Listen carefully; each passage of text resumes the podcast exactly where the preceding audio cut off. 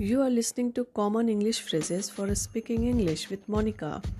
There are many phrases that are used in English language over and over again. As someone who is learning the language, you should take some time to learn some of these important phrases so that you can be more proficient and polished English speaker. In fact, as you learn the language, hearing these phrases is inevitable as you will hear several times in normal conversation. So, here is the example of some phrases frequently used in daily English conversation. So, here it goes How are you doing today? Long time no see. Where are you from? That's a good one. We will be having a good time. What's up? What are you up to these days? Break a leg.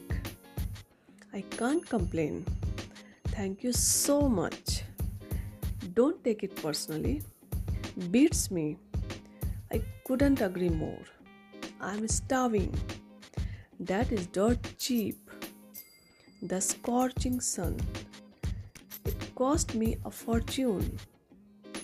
I'm dog tired. With this, we have come to an end of this lesson. See you in the next lesson. Till then, bye bye.